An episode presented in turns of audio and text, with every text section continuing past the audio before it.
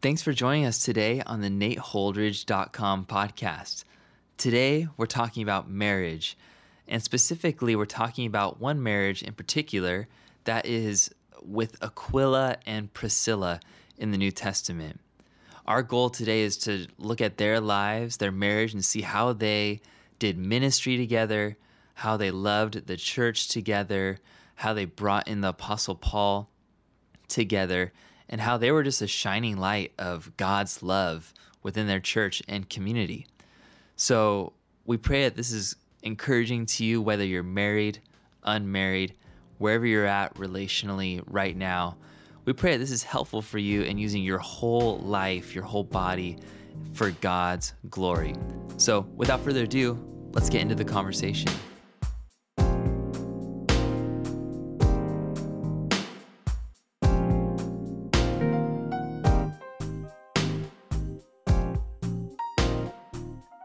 So I hear about all these different power couples. You know, I hear about Jay Z and Beyonce, Brad Pitt and Angelina Jolie. I actually don't even know if they're together. Are they not a thing anymore? I'm not sure. Is the Brangelina still a thing? Come on, bro. You need to need- you need need- to read your People I should- magazine.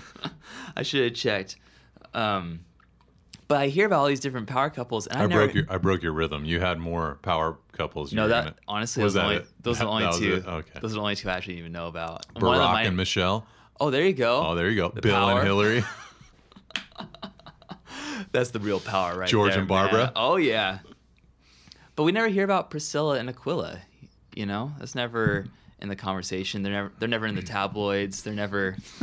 not that they would be. This is Word. an ancient marriage, but I'm really excited that today we can lift up this marriage because this is one like like you said in your article. This is a marriage that really exemplified some really beautiful things about scripture, some truths that we read in God's word, and a marriage that just really honored God and did some really great ministry. But before we talk about Priscilla and Aquila, you know, Nate, in your article, you're talking about ministry and honoring God.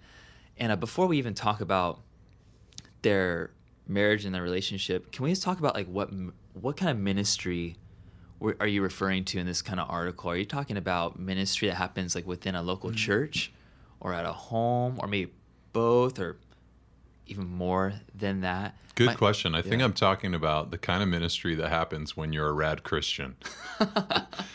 Just the type of stuff that flows from a legit Christian life. Yeah. You know, they weren't part uh, officially of any uh, church, um, you know, leadership team. Yeah. uh, in the sense of being on a staff or anything like that. Although probably in our day and age we would have wanted to put them on one. Um, they weren't uh, necessarily even possessing titles that we might think of in the church that are good and biblical. You know, they weren't apostles, they weren't prophets, evangelists, pastors, or teachers. Um, so they didn't occupy those roles. Uh, they were just people who really loved the Lord, really loved His Word, had grown to understand it and know it to a degree that was strong enough to where they could do some teaching and do some instruction. And so they were interested in bringing people into their home and discipling them and helping them. yeah. So I think that's you know that I, I guess that's what I'm talking about is not just Yeah. yeah not just church ministry but ministry that flows from the life of a mature believer. Yeah, that's good. I, I kind of I feel like I kind of read that through your article, Mm-hmm. but I think it's easy sometimes to think of that word ministry and just associate it with a church building or a Sunday service, and uh, to know that that's like something that just comes out of life. Totally. Yeah, I mean that's a whole other article and podcast, but yeah, Yeah. that's that's worthy of discussion. You know that we need to wrench the word ministry out of simply being a description of the official church ministry offices within the church, which again are true biblical, you know, good. But if we isolate it to that, then we uh, lose sight of the fact that we are called as believers to grow, to be strong enough to be able to minister to each other. Yeah. And that is definitely something that's been lost, I think, on the modern church, at least in the West, hmm. the concept that we have a responsibility for Yeah, each amen. other hmm. and towards each other. And I'm encouraged because I think that that spirit is growing and that that understanding is being revived. And of course, as a Calvary Chapel pastor, I've always resonated with with this concept because Ephesians 4 has been a really big part of our DNA for a very long time that God has given to the church, Christ specifically has given to the church from his seat in heaven. He's poured out for the church apostles, prophets, evangelists, and pastor teachers for the equipping of the saints for the work of ministry. So the ministry definitely is done by all those offices, but actually what they're doing is preparing believers for their own ministry. Right. And, you know, for years, I think I saw people interpret that more as um, we're, you know, pastors and leaders, you know, are equipping people to figure out what their official ministry is. And then they're going to go run that ministry, you know, start some kind of parachurch or something like that. But uh, I I've been encouraged recently to see see the church kind of more and more even wrestling out of that perspective. I mean, that perspective's cool, but uh, it still co- leaves someone believing, well, you know, if I'm going to start like a local compassion pregnancy center, then I have a ministry. Right. Um, but that's not going to be every person's call. Uh, Yeah. So ministry is what we do at all times as believers. You know, we're we're thinking about other people, ministering to other people, serving other people, helping other people. These are all words and terms that are synonymous with ministry. So Yeah, amen. that's a, that's for another chat. But yeah, that's a that's a good distinction. No, that's good. I think that kind of lays some groundwork too for our conversation now and talking about doing ministry, doing life as a married couple. And one of the first things you wrote about in this article was just doing service and work unto God together as a married couple. And I had a question about that. You know, I, I know some couples who maybe like the husband is really involved with um, doing foster care kind of ministry, while his wife may not be so involved in that, but maybe more involved with something like like a worship music ministry at the church or something like that. And I'm curious from you, with a marriage um, that each spouse maybe serves in different kind of ways, gives their times in different kind of ways, is that like do you see that as being a um, A that- negative somehow. yeah, like a negative, like is that still unifying? Is the importance in that they're serving and not that they're serving in the same like context all the time? Yeah, totally. So what I was just simply trying to point out was the fact of what hmm. Priscilla and Aquila did, Yeah. not that the fact is the model that every Christian couple has to follow. Yeah. So it's I, I just think it's really cool when you do see that in a mm-hmm. in a couple because it's um, you know being a married person it's easy to understand how challenging that that, that could be a lot of Yeah. times you know it, it's one thing to kind of go your separate ways have individual things that you're supporting each other in that that the other is doing uh, but Yeah. to actually come together and serve together side by side there's a unique kind of couple that this is a beautiful thing now i think in a sense a lot of what priscilla and aquila did is what healthy Christian married couples will be able to do. Hmm. So again, when you're saying giving these illustrations, Yeah. you're talking about official ministries, so foster care right. and worship ministry and things like that. But what Priscilla and Aquila teamed up in was uh, things like, or were things like hospitality, um, mentoring of. Yeah. younger Christians. And those are things I think that all mature, godly Christian couples across the board can, to some degree, do together. And especially in the day and age that we're living in, you know, when people a lot of times don't have uh, a good model of parents that came, you know, that raised them or didn't see two parents existing together, loving Right. each other. Uh, it's really helpful, or their parents aren't believers. Yeah. It's really helpful for younger Christians to see, you know, two godly believers side by side, kind of serving them, caring for them, you know, things like that. So it is neat when a married couple is able to serve together in a worship ministry or in a Right. foster care, you know, ministry or in a youth ministry or something like that. But with Priscilla and Aquila, it wasn't so much a, hey, what ministry should we get involved in? It was just we're doing our life, we have our business, our career, and we're looking around all the time to see who we can drag into our home, who we can love on, who we can care for. And that was kind of Yeah. their focus with ministry. Yeah, that's cool. I I know I've seen some married couples do things like you're mentioning, like kind of like designated ministry slots together, doing um, foster care together or worship ministry together, and that's like a really beautiful thing. I mean, if you're going to do foster care, you better do it together. that's that's true. That cannot be really a solo thing.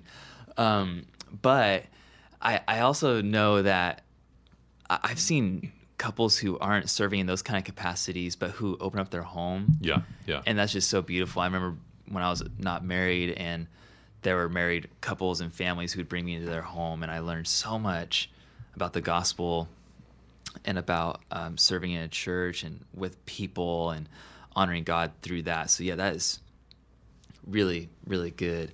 And kind of in line with that, one part of your article talks about um, not not having any kind of partiality in your marriage about who gets maybe some more like airtime, if you want to say it like that, for like the ministry that they are doing or something. You talk about this real connected partnership and allowing your spouse to have space, even to you kind of use your words, like to shine um, in Christ and to have space to be kind of lifted up with, in the ministry that they're doing.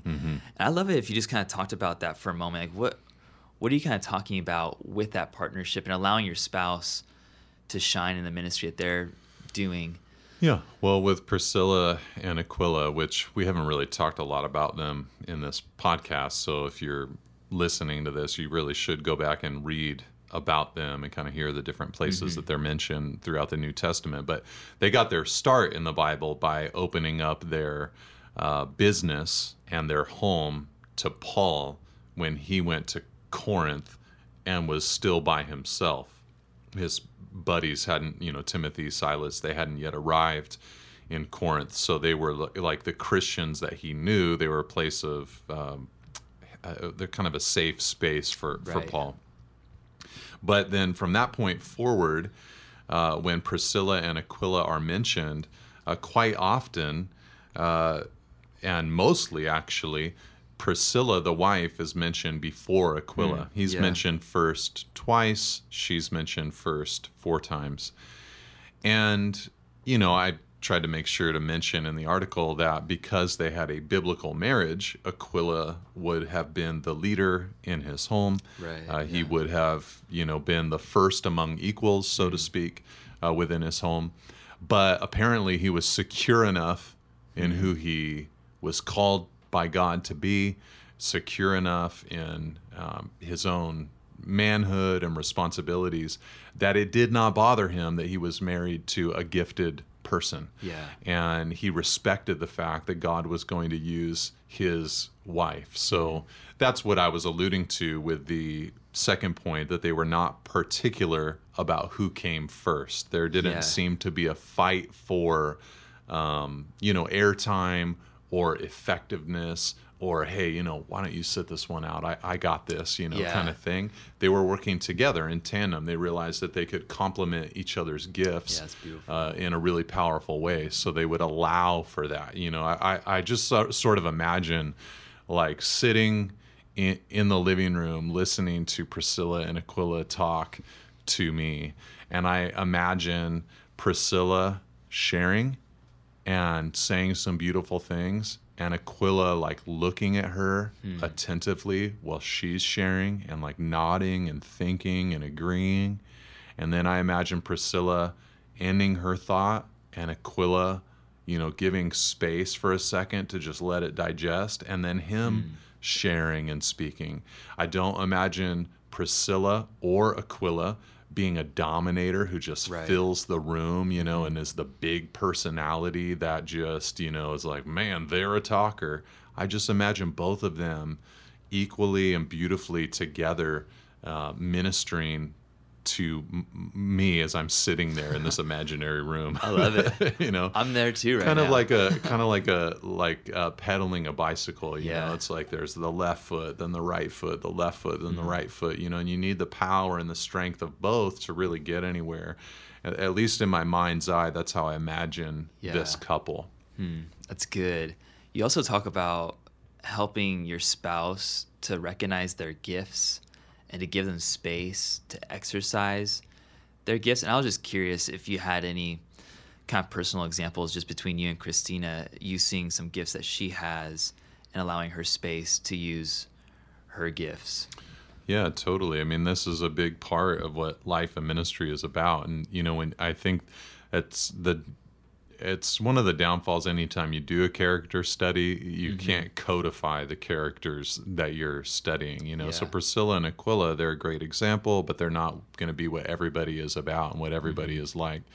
So there's been times for Christina and I where we are s- sitting together with a couple, like I just mentioned, and I'm trying to do the thing that we're we just talked about, you know, and that we're both sharing, we're both ministering, we're both speaking, and she's Christina is so good at that.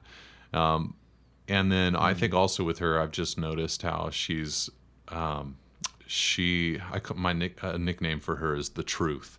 she, she's such a truth teller, you know, and has a has it's very hard for her not to you know straightforwardly give a perspective or an insight and she asks very true and honest and sincere questions. So that gifting is very beneficial in ministering one-on-one to other women because um, you know, there's uh, not a tendency to just uh, kind of uh, empathetically listen and avoid all feedback Yeah. or avoid all confrontation, but there's a willingness to not for any other purpose except just to really understand or really help you know get to the bottom of things to just you know ask questions. So i try to give her you know time and space to be able to put that into her life and schedule um, to be able to do that kind of ministry.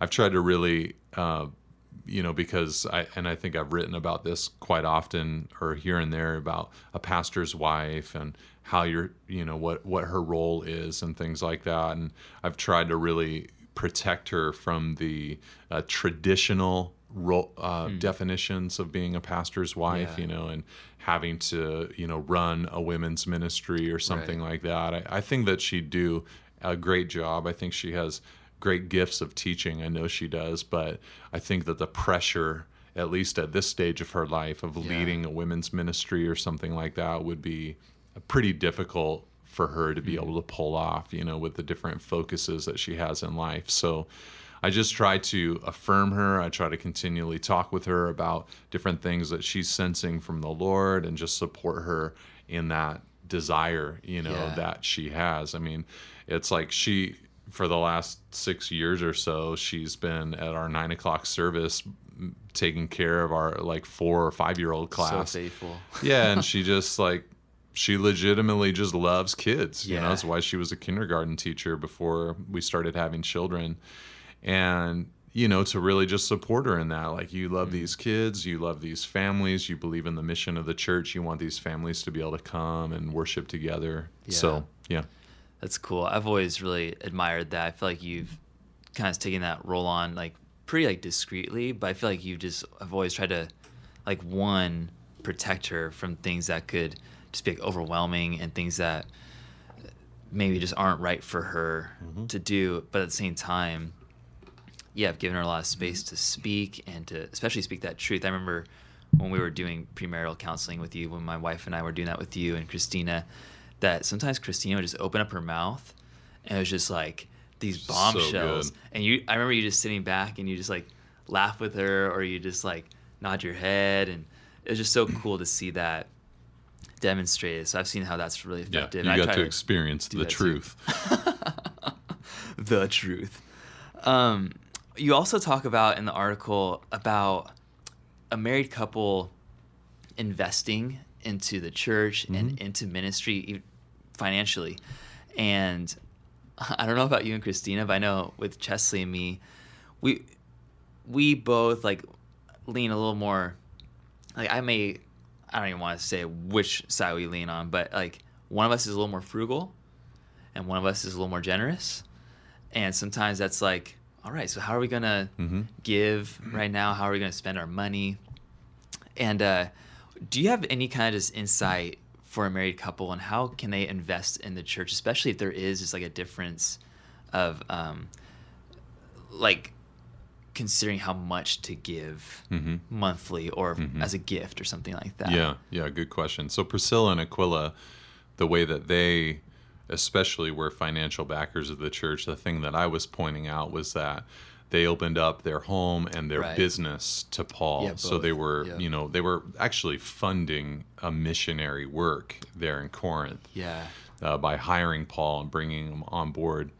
Um, but yeah, your finances, your generosity, your giving is a great indicator of how serious you and your heart really are for the kingdom of God. You know, we could say all day long, you know, I love the church, I love the mission, I love the kingdom, uh, but uh, the you know generosity is a little bit of the show it you know so kind, kind of Yeah. reality Yeah. and it's really in a, in a big sense where the mysterious invisible kingdom of god touches down on Straight earth up, real and tangible in real and tangible ways Hmm. so um, obviously it's you know when you're creating a family budget this is one of those areas that a married couple this is going to test your communication skills your ability to work through different perspectives and Yeah. opinions and expectations and desires and to practically make sacrifices i mean in a sense if you really think about it a couple, a married couple, budgeting together, it's like a microcosm of your whole marriage. Yeah, you know, E- everything that you need to do, you know, serving each other, preferring one another, listening to each other, all those things are required Hmm. in setting down setting down a family budget. It's why it really grates on me when I hear about a married couple that makes the the decision to have split finances mm-hmm. because and you know, I make my money, she makes her money, we have split bank accounts, you know, and stuff like that. And uh, I'm sure that uh, perhaps there's some kind of you know situation or scenario where that there's wisdom attached to that. Yeah. But for the most part, whenever I hear about it, the kind of situations I'm hearing, I feel like it's a recipe for danger that you're actually avoiding Mm. Yeah. conversations that would be really good for you to have as a couple. So, you know, you're asking me for advice, right? So Mm. Yeah. the advice that I would give, the thing a thing that I think is a healthy aim for a for a married couple is to make a decision to give a tenth of their income to their local church and then prayerfully go to God and say, God, could we possibly increase this percentage every mm. year till the day that we die? Whether it's a 0.1% increased or a 5% increase in some year, could we, Lord God, by your grace, increase this just a little bit every single year. Yeah. until the day that we die? So that's a rule of thumb that that I, would love hold that. out. I mean, obviously Yeah. in the New Testament, uh, the idea of of tithing, of giving a, a a tenth, even though in the Old Testament they gave much more than a tenth Right. of their income to their it was their nation and their worship in combination. Uh, you know, there are some passages that might make you think that the tithe is good uh, in in the form of a tenth for a New Testament uh, believer, um, but it's not a big black and white, you know, kind of thing in the New Testament. I love the way C.S. Lewis said it. He said that, you know, really the only clear way to describe it in the New Testament is that the Christian should always give more than they feel like giving. You know, it's just That's a good rule. that's kind of the reality is that Yeah.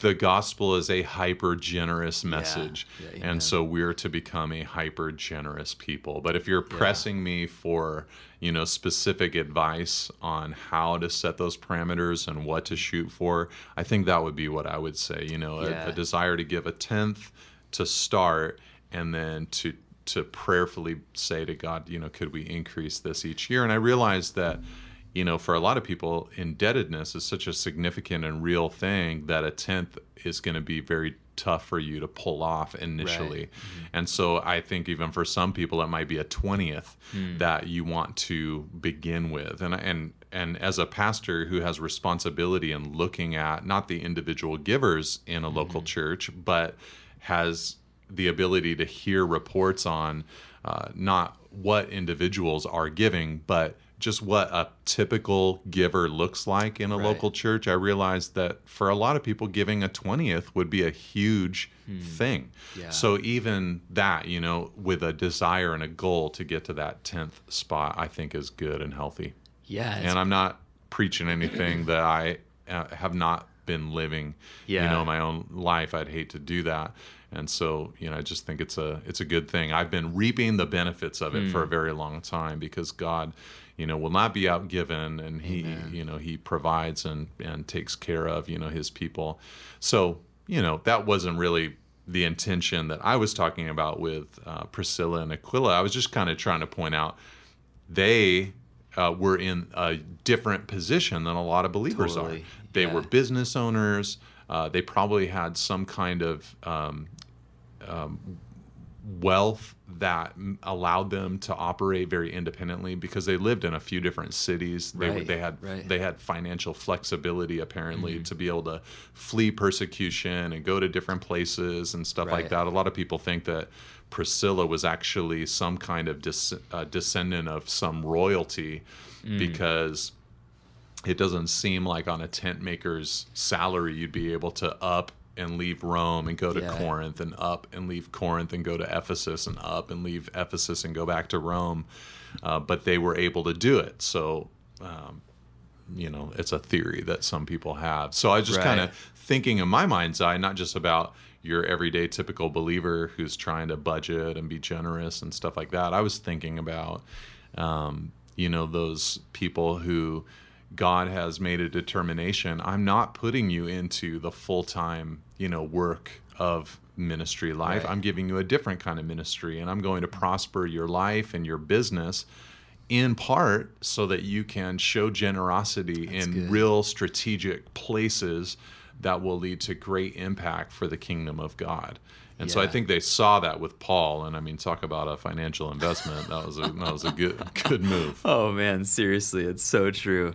Speaking of Paul, you mentioned that Priscilla and Aquila had such a cool ministry to Paul as a single man. They were a married couple, but they really ministered to this man who wasn't married during his time in ministry, just a single dude, and they just loved on him and really cared for him. And I know I've, I've talked to married couples before, and I've even had this kind of perspective before of saying, you know, I'm married now, therefore my ministry is to married couples. And what I really love about this part of the article is that it seemed like maybe Priscilla and Aquila had an attitude towards ministering to married couples, to families, to people, but they were not opposed to having a single man in their home and ministering to him and blessing him. And uh, so I was just curious, Nate, if you kind of speak to that. Is there is there weight to that today for a, a married couple to be in the life of a single person? And what are some practical ways to make that happen? Yeah, yeah. We kind of talked about it a little bit already, but do you have any other thoughts about that? No, it's it's just such a beautiful thing. I mean, look, obviously, when Paul went to Corinth, and it seems like he was dealing with a little bit of fear because later Jesus appeared to him and said, "Don't fear." So it mm-hmm. seems like there was a little bit of fear, trepidation. He had experienced quite a bit of persecution up to that point in his life, and he apparently was feeling that more was going to come. Uh, it's not like at the end of a hard day of ministry, Paul went over to Priscilla and Aquila's house and they just turned on the Netflix and kicked up their feet, and that that was what ministered to Paul. Yeah. But there, I think, was something about his relationship with them that I'm sure was just very uh, life giving and safe Yeah. for him as a man. You know, he was unmarried and he was there in Corinth alone and by himself when they began their relationship together. And Aquila and Priscilla, they had each other. and they could have easily said, "Look, we, you know, we're full. Our, we're relationally full. We have each other. Uh, we don't need a connection with a man like this." But they were willing to hang out with him, to spend time with him, at least to some degree. Yeah. And I mean, it had to have been, it had to have had some level of depth, because when Paul uh, left uh, Corinth, uh, and uh, Priscilla and Aquila went to Ephesus, they met Apollos, and they were able to give Apollos deeper teaching Right. than he had previously known. So that means that there was there was enough conversation between Priscilla and Aquila and Paul to where they were gleaning from him and hearing from him, and he, you know he had become uh, their teacher and had really instructed them in the faith. So that's you know that's a level of connection that is deeper than you know just simple chit chat. right. So, yeah, just I don't know, just kind of cool to to think about that. So, yeah, I you know, like you've been saying, like we've been saying today, it really is a a cool thing when a married couple in Christ opens up their home and their heart to single people Right. and makes their home a little bit of a place of refuge Yeah, for amen. Mm-hmm. them. You know, I mean, the reality is single people have different pursuits and and um, you know schedules and calendars and all that than than married people do. You know, a, a married couple has to you know go and check with the spouse or her husband, you know, on Yeah. the calendar and all that kind of stuff. And if they have kids still in the house. Especially if they're in the active years of life, there's all that kind of stuff to Mm-hmm. Yeah. juggle, you know, and things like that. But, you know, there's just a lot that you know and it depends on the kind of single person you're you're dealing True. with you know Yeah. you might be you might befriend a single person who's a young professional they've finished their education they're you know working in in some kind of industry in your Right. town they're very accomplished you know they've got their own place to live you know things like that and every once in a while to just be able to come over and hang out with you and watch a movie or chat or have dinner. It's just a great blessing to their heart. They might Yeah. be far from home. They might not uh, be able to see children all that often in the course of their everyday you know life. And so that's a blessing. Yeah. uh, it might be someone who's 19 years old. They're kind of going to college or whatever, working at Starbucks, living on their own, and they need a place to actually live, you Yeah. know, and a bedroom to be able to crash in. And uh, for so like if if we had you know somebody like that in our life who was a female uh, i would tell christina hey like if you when you're like making your costco run bring her with you because that's Mm, yeah. just going to be a cool experience for her to just see and just kind of hang out with you Yeah. but like the maybe the young professional like you know lawyer girl I, i'm probably not thinking about that woman and saying she'd probably just love to go to costco with you you know it's just a different Different, different, yeah. thing you know so there's obviously different stages of, of Hmm. the single life and so it's just kind of about who you're who you're thinking about some people are Yeah. going to be uh, as as a single person appear with you you Yeah. know someone that you look at and you're on that same level and you're you're having that kind of friendship with and the thing that's you know that's different in that sense is that your marital status is just different than their marital status but you're Hmm. Able to talk about life and politics and the church and theology and all that kind of stuff on on the level you know? Whereas other people you're going to be more in like a discipleship kind of mode with you know clearly priscilla and aquila weren't that for paul. He was Right. discipling them you know? So i suppose you could have that kind of relationship as true, well. true. so I think it's just about realizing that someone who is single, uh, they are a candidate for friendship Amen. and community uh, and, or discipleship, just like anybody else Yeah. would be. And maybe to just have a second to pause and say, hey, you know, if I've established a family and a home, there could be times where I could use that as a blessing for someone who is in the single state, Right. who would like just to have a chance to kind of see the other side every once in a while and just receive from that. So I don't think we need to make a big deal about it, like all the married people find a a single person to adopt or something like that. That's Yeah. just not the reality, you know. The Yeah. the truth is like, you know, most of the church is probably going to be comprised of people who are unmarried. Hmm.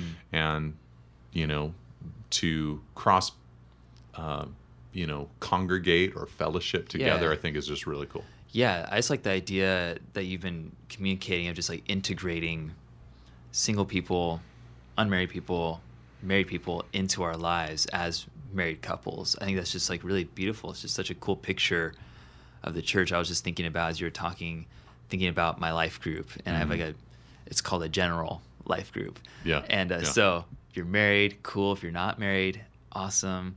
Whatever, you know. We have a couple Yeah. of single people among some different couples and some kids. Yeah. And even after our first meeting last week, um, one of the guys came up to me. And he's like, "This is just so cool.